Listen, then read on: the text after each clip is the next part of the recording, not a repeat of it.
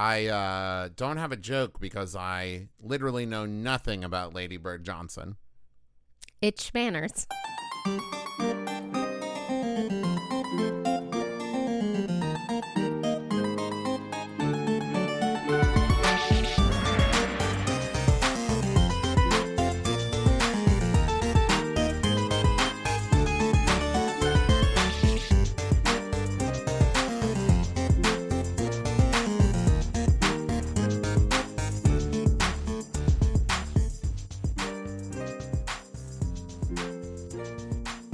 Hello, Internet. I'm your husband host, Travis McElroy. And I'm your wife host, Teresa McElroy. And you're listening to Schmanners. It's extraordinary etiquette. For ordinary occasions. Hello, my dove.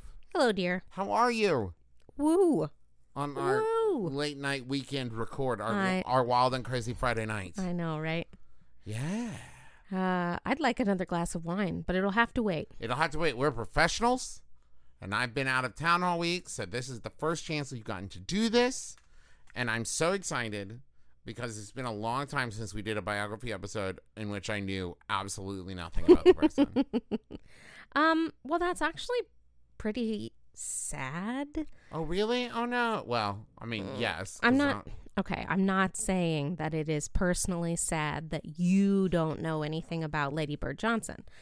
But it is sad that as a whole, she's kind of a forgotten first lady. Okay. Even though she did a lot of really great stuff for the U.S. Okay, well, I almost said like what, but like that's the whole episode. That's what isn't it? I'm gonna tell you. First of all, so her name is not really Lady Bird. Okay, I was wondering about that because she was married to Lyndon Baines Johnson, if I remember correctly. So, like, I was like, it's so weird that both of their initials are LBJ. But that's... Yeah, but it's not really, because her name is actually... She was born Claudia Alta Taylor. I mean, and Taylor was her last name. I see. Uh-huh. Yes, that does track. So it is said that her nanny gave her the nickname Lady Bird because she was as purty as a lady bird. Okay. Well, and here's the thing, okay? A lot of the articles that I read about her, and there are a lot because she has a lasting legacy, especially in Texas. Far too many of them were like, she wasn't very pretty at all, but she was still pretty cool. And I was like, what? I feel like Amber Ruffin. What? And I was like, what? Uh-huh. Because, gosh, that's terrible. Don't you think that's terrible? Yes. Yes, I do. Deep sigh. Okay. So, she may not have been pretty. Gosh, hate that. But she was wicked smart. Okay? I would also argue, not that this also matters, but I think you could say the same thing about most presidents. Yeah. Nobody writes about Abraham Lincoln being ugly. I'm sure people do. They do? I'm sure they do. And I would say those people are also mean. Those people are also mean. She was really, really smart, but also kind of shy. So there's this really cute story about her being overjoyed that she ended up to be third in her high school class. So not valedictorian, not salutatorian, just third. So still pretty good, but didn't have to give a speech. Yep. That's it. So she graduated from the University of Texas, and that's where she really That's where she began to come into her own as a businesswoman and as someone who could use her... This is another kind of strange U.S. thing. Use her Southern charm to do real help, like real work in the world. Southern charm is kind of... It feels almost like a double-edged sword, right? Because Southern charm is supposed to be someone who is very hospitable, someone who is down to earth. Maybe they don't take any kind of like BS. But Southern charm also applies to someone who like is very soft-spoken and maybe like kind of manipulative in a way. Yes, that's what I was going to say. It's hard to put a finger on, but yeah, I do think that when I think of Southern charm, passive aggressive is all like goes hand in hand with charming there. It's like right. They're wonderful. You really want to be their friend and you do not want to be their enemy. So if you've seen Gone with the Wind, right? Southern charm runs the spectrum of Scarlett O'Hara to Melanie, right? Yeah, it's like there's a huge difference when you talk about, there's a reason why when you talk about Southern charm, people use the word genteel instead of gentle. Mm-hmm. Like the thing is like you can be very genteel and still be awfully sassy. You know what I mean? Indeed. Yes. But this acumen for business was amazing for the time period. She bought a combination radio station turned television station with the inheritance from her mother, who unfortunately died when Lady Bird was very young. Bought it for like $17,500 and turned it into a media empire. Oh, wow. Right? And one of her claim to fames for this was that she was not above doing anything for her business ventures. She took like meetings and she also cleaned the floors. Oh, wow. All this time. Did she go by Lady Bird? When people were like, hey, Lady Bird. Oh, yeah. Okay. Oh, yeah. Yeah. Pretty much all of her life. As I said, she was nicknamed by her nanny, so she was quite young. I know. It's just such an interesting name that it's not like she went by Bird or Lady, but Lady Bird. It's just an interesting name. I think that it really benefits from a Southern drawl. Lady Bird. Yeah, that's true. Like, when you say it like that. Yeah. Could you do the rest of the episode in a Southern drawl, please? No, absolutely not. Okay. Fine. All right. But she also managed about 3,000 acres of cotton and timber in Alabama. Oh, wow. So she was doing a lot of stuff, a lot of irons in the fire. She had a lot going on. Absolutely. She was hailed by the New Orleans Times, as one of the most astute businesswomen in Texas. Oh, wow. And it was said it would be difficult to find any spouse in the American political history up to that time with credentials to match those of Senator Johnson's wife in 1957. Okay. See, let me tell you, already we're like 7 minutes into the episode. I never would have guessed any of this, of like she managed like timberlands and also like owned a like media empire. Like, yeah. I had no idea.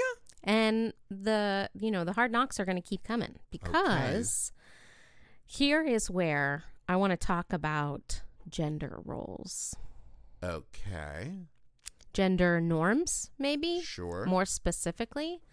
So she's got a lot of really great articles and books, and like she takes a big section of the LBJ Library just for her. And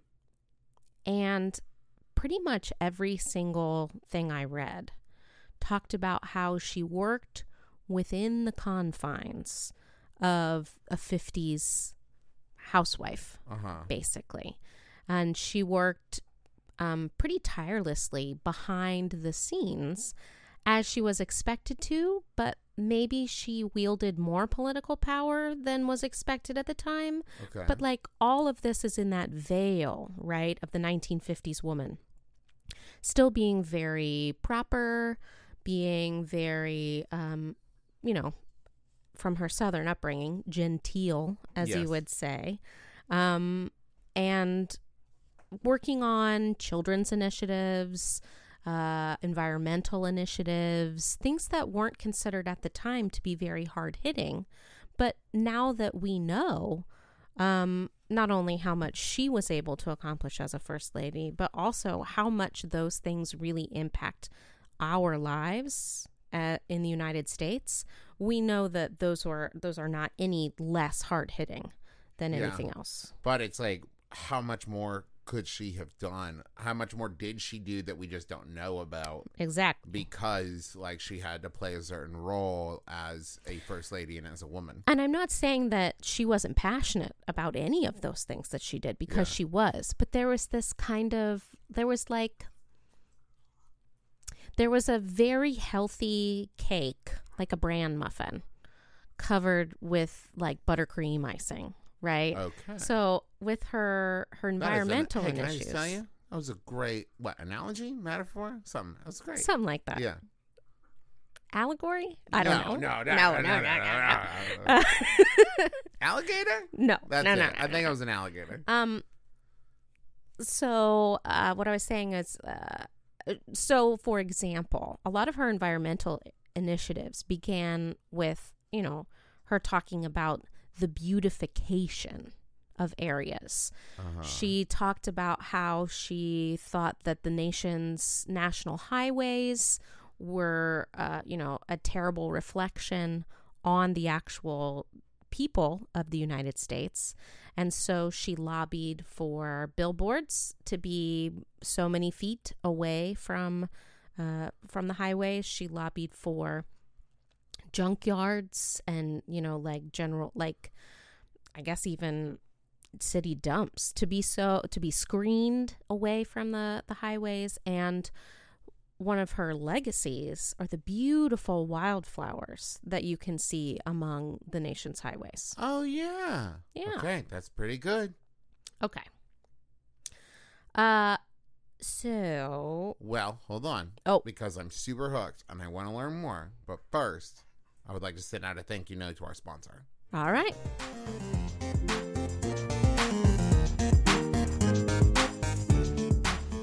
This week, Schmanners is sponsored by StoryWorth. Listen, this is maybe one of the coolest internet-y ideas I've ever heard in my entire life, because StoryWorth makes it easy and fun for your loved ones to share their stories, and at the end of the year, they'll get their stories bound in a beautiful hardcover books. So basically, listen, one of the things that I found in life, especially now, like with BB, or just like as my day, my year, my life progresses, all of these things happen, and then at the end of the year, I'm like, wait, what happened this year? What was this year? Because I know it was big. And, you go back through your Instagrams or you go back to your tweets, whatever, and it never tells the whole story. But how it works with StoryWorth is you purchase a subscription for someone you love, and each week StoryWorth sends them an email with a question about their life, which would be awesome, especially for older people, like my dad, for example. I'm sure he has lots of stories, but I never know exactly what to ask him to get it out of him. I mean, and actually StoryWorth was founded by a guy who wanted his dad to record his stories, right? And so he had this idea and they loved it so much that they started doing this StoryWorth idea. And so basically they get an email, they respond to the question about their life, and then they just like reply in an email, and after a year, the stories are all bound into a beautiful keepsake book. So, cool. That's something that, I think, especially now, you said your dad, right? Right. I mean, right now, BB's 2.5. And I think the idea of, when she's, 18, being able to, hand her a book of, here's all your grandfather's stories, is such a cool idea. Totally. I love this. And it's a great idea. And here's the thing. You can get that for anybody. Anybody, if someone has had experiences, it is a good gift for them, I would say. So for $20 off, visit storyworth.com/schmanners when you subscribe. That's StoryWorth, StoryWorth.com/schmanners, and get $20 off. This is a great idea. Go check it out. Thanks so much to the over 28,000 members who joined or upgraded during the 2019 MaximumFun Drive, and to all of our monthly members. To celebrate hitting our goal this year, we're putting the 2019 MaximumFun Drive pins on sale for all $10 and up monthly members. As in past years, you'll be able to get some pins and support a great cause at the same time. The proceeds from this year's sale will support the National Court-Appointed Special Advocates Association. National CASA does amazing work for children and youth through a national network of 950 member programs. We are proud to be able to support them. The pin sale will run from April 29th until May 10th. And if you're a $10 and up monthly member, Your personalized code is waiting in your inbox right now. For more details, you can head over to MaximumFun.org/pins. And once again, thank you.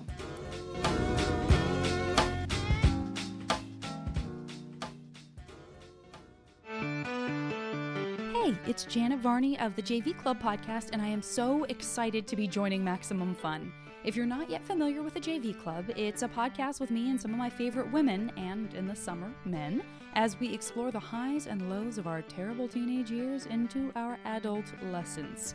For example, hear about Allison Bree's humiliating moment at a gymnastics competition, experience the shame of a knocked-out tooth with Jameela Jamil, or drop in as Jon Hamm imagines what would happen if Bambi met Godzilla. So join me and all my once awkward, often still awkward friends every Thursday by subscribing to the JV Club on MaximumFun.org. Okay, so... Tell me more. I shall. We're back. Hello. We're your host of Schmanners, and we're back learning more. We're back with Lady Bird Johnson in the studio. No, because she died. Well, spoilers. Sorry. Okay, yeah, let's jump ahead. Okay. Do you know how LBJ became president? Was that an assassination and he was the thing? Yeah? Yes. Okay. So Lady Bird is like the... You can tell I'm not the historian between it was like an assassination and a thing, right? Lady Bird is the first lady who never expected to be first lady because she was the vice president's wife. Yeah, it sounds a lot like being third in your class, huh? Exactly. And then if your valedictorian was like, I don't want to give a speech, make the third person do it. You're like, oh no! Oh no! So in the wake of the Kennedy assassination, she found herself really taking over a lot of those duties, even though I think Jackie continued to do some of those things. Yeah. But she was understandably not predisposed to do a lot of those things after her husband's death. Mm-hmm. So after LBJ got reelected as president, mm-hmm. after his couple years assuming the presidency from Kennedy, mm-hmm. She was able, Lady Bird, she was able to help pass over 150 laws. What? That all benefited the environment. The Clean Air Act, the Highway Beautification Act, the National Parks Act. Like, it's staggering. And she is hardly credited of being anything more than kind of like a fly in LBJ's ear because she was very influential on him personally. Yeah. It's said that he had a terrible temper. There was speculation that he may have had a manic depressive personality. Like undiagnosed. Undiagnosed, yeah. Exactly. And I don't think that it is a big stretch to say that he was not super popular with a lot of people. Vietnam War was going on and he was like totally for it, like all this kind of different stuff. So, but she did a lot. But she did a lot to calm him personally. I read different things about how if she wasn't in the White House, LBJ was like a caged animal, and those were their words, not mine. Oh boy! Yeah. Oh boy. So here is the thing that is so interesting. Right. And I alluded to this earlier. All of this environmental legislation was done kind of because of the way that she branded it. Because she branded it as like beautification. Exactly. She made her initiatives sound, quote, feminine for the time period, which was exactly where she was expected to kind of sit. Okay. Right. Interesting. So she led with ideas like planting wildflowers and masking landfills and all that kind of stuff I talked about, but also would push for legislation protecting national park boundaries and securing environmental research. So, like I said, exactly, it was a bran muffin with buttercream icing on it. I see. Okay.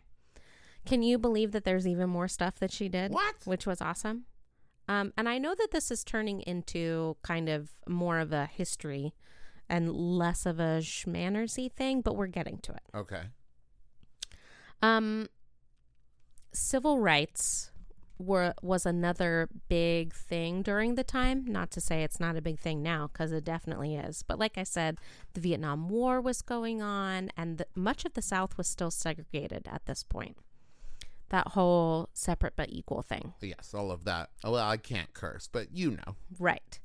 So since she grew up in a small town in East Texas, she understood how to talk to people to make it so that it didn't sound like your way of life is wrong, we're going to change it. It's a spoonful of sugar. Exactly. And I think that that's kind of one of the things that we talk about a lot, where it's about navigating, right? So you can still get what you want. And I'm not talking about being manipulative. I'm talking about accessing people in a way so that they are happy to be with you. You're talking about the delivery system. Yeah, right? The delivery system. Being manipulative implies convincing someone to do something they don't want to do because you want to do it, versus I would say convincing someone to do something they should do in a way that makes them think it was their idea. Absolutely. So one of the things that she did... And maybe the thing I just said is in itself manipulative, but who knows? What I'm saying is there's a difference between being manipulative and approaching a subject in a way that everyone can be agreeable. Yes. She made 47 speeches across the southern states on her own. That's 1,628 miles across 8 states, where she made speeches to rally fellow Southerners. And she really spoke their language. But that's not to say that there weren't, like, protests and things. But so she became instrumental in overturning the Jim Crow segregation laws through the historic Civil Rights Act, which is not perfect, but it was a really great step. Okay. And so... all of these things made it kind of like I said, she low-key ran the presidency. It kind of feels so like this would be the kind of thing where, like, maybe 20 years later, everyone would kind of go, wait, hold on. Did she do a ton of stuff? She totally did. There's even rumors. I mean, not rumors. I'm going to say that there is documentation of her putting notes on LBJ's speeches. So rumors that she even critiqued and graded them, right? Okay. That's so I thought you were going to say, like, rumors that she put notes in his lunch. Like, have a good day, making new friends. Be nice to the teacher. Okay, so one thing that I would really like to highlight, there is a book by the Executive Director of Humanities in Texas, Dr. Gillette, and...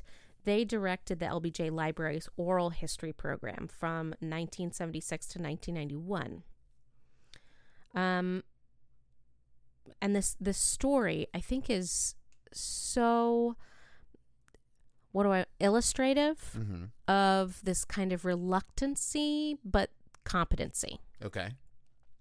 The story goes, it was the final day of LBJ's 1948 Senate race against Coke Stevenson. This was way before the vice presidency. Mrs. Johnson and Marietta Brooks had been driving around the state speaking to various women's organizations. They were scheduled to make a rally with Lady Bird's debut speaking engagement. Somehow, Marietta lost control of the car. It skidded off the highway, rolled over several times, and landed in a ditch. Lady Bird Johnson crawled out the window, climbed up a muddy embankment, and flagged down an elderly farmer in a passing car. Together, the two of them helped Marietta out of the car. Lady Bird checked her into a hospital, but Lady Bird just cleaned up her dress, borrowed a pair of new hose, cleaned her shoes, and attended the rally. Yeah, she did. Can you believe that? What a rockin' awesome person. So, and she didn't even tell anyone there at the rally. So she didn't even use it. She wasn't I want to tell you how great it is that I'm here today. Wow. Exactly. She got a postage stamp in her likeness, and she is one of 5 first ladies to get this honor by the U.S. Postal Service. Wow. See, this is why I love doing the episodes where I don't know anything about the person going in, because it's just a constant, awesome, barrage. Okay. Absolutely. So people have said that this is it's kind of like she had a visionary domestic agenda for the United States, and she was never credited.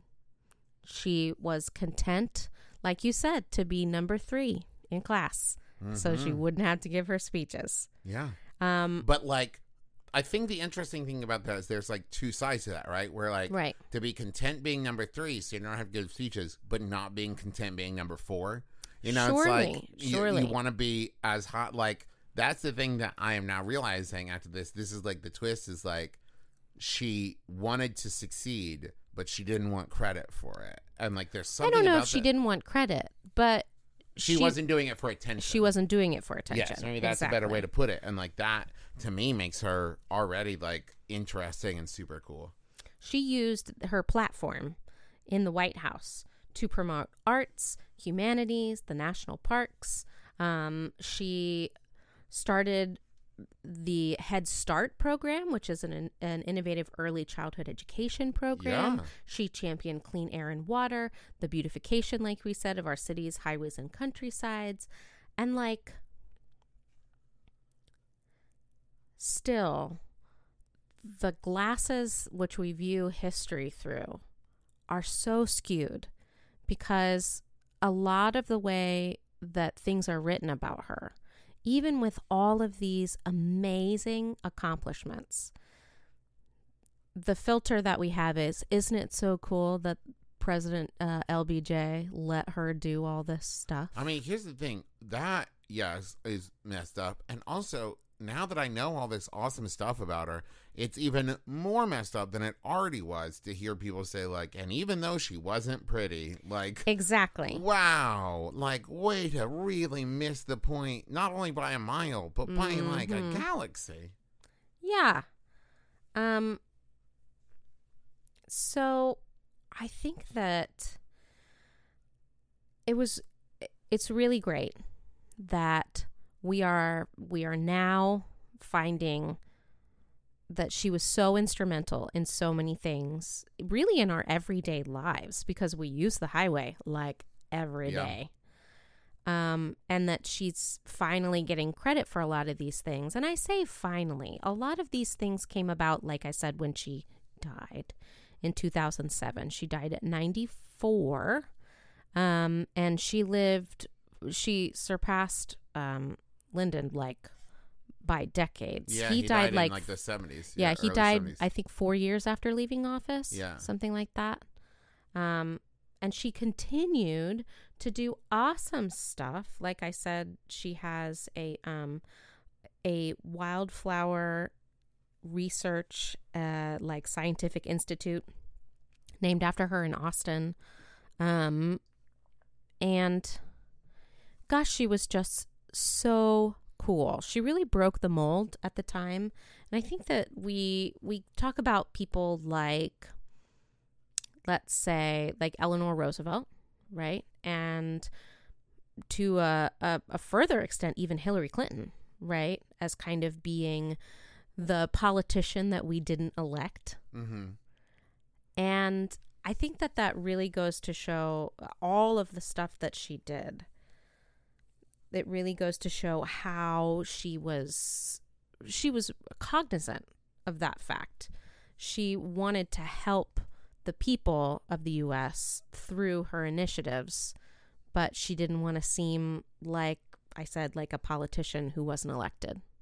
Yeah, and that must be so, of course, I'm saying it from an incredible place of privilege, but that must be so tough to, want to do good, but know that if you try to do too much good, you're going to catch flack for it just because of who you are. Yeah. Oh, no, and not just from the people. She had to face down the outdoor advertising industry. Those unions were very much against the moving of the billboards. Yeah. And she took a couple of hits, especially on that one. She was criticized for the legislation being too weak-handed. But, you know, when you're faced with all that stuff and you're not even being expected to do it, and you're supposed to be this, quote, genteel Southern lady, she had a lot stacked against her. And I am really glad that she persevered in a lot of stuff. Well, that's going to do it for us this week. Teresa, I don't often do this, but thank you for teaching me about that. Hey, you're welcome. And you know what? Thank you, everybody, for listening. And if you want to tell others about the show, we would so very much appreciate it. You can tweet about the show at SchmannersCast. Also, go check out all the other amazing shows on MaximumFun.org. And you know what? If you're the type of person who likes merch, and who doesn't like merch, you can check out McElroyMerch.com to see, like it says, McElroy merch, but also specifically Schmanners merch. I understand that there's a beautiful set of thank you cards available. That is correct. That is, yes. Schmanners thank you cards, Schmanners t-shirt, pen, and I think a tote bag. I know a tote bag. You could carry your t-shirt, your pins, your thank you cards in a tote bag. It's right there. It's almost like we thought of it. And then also we've got some My Brother, Me's and some Adventure Zones coming up over the rest of the year. And I'm sure there's going to be some Schmanners and some Sawbones in there too, opening for them. You can find out all the dates at McElroy.family and then click on tours. Let's see. What else, Teresa? Well, we always thank Brent Brentelfloss Black for writing our theme music, which is available as a ringtone where those are found. Also, thank you to Keely Weiss Photography for our Facebook cover banner, and you can join our fan-run Facebook group, Schmanners Fanners, if you like to get and give excellent advice. Thank you to Kayla M. Wassel for our Twitter thumbnail art. Please tweet at us at SchmannersCast. That's where we usually get all of our great questions for our our episodes that we solicit questions for. Yeah. And if you have any ideas for topics, you can tweet those at us too. We're always looking for ideas. Don't tweet. Email. Oh, yeah. Email to us. That's right. If you have ideas for topics, email schmannerscast@gmail.com. It's so much easier. It's so much easier to see, and it's so much easier to search. So please email us those. And that's going to do it for us. So join us again next week. No RSVP required. You've been listening to Schmanners. Manners, Schmanners. Get it?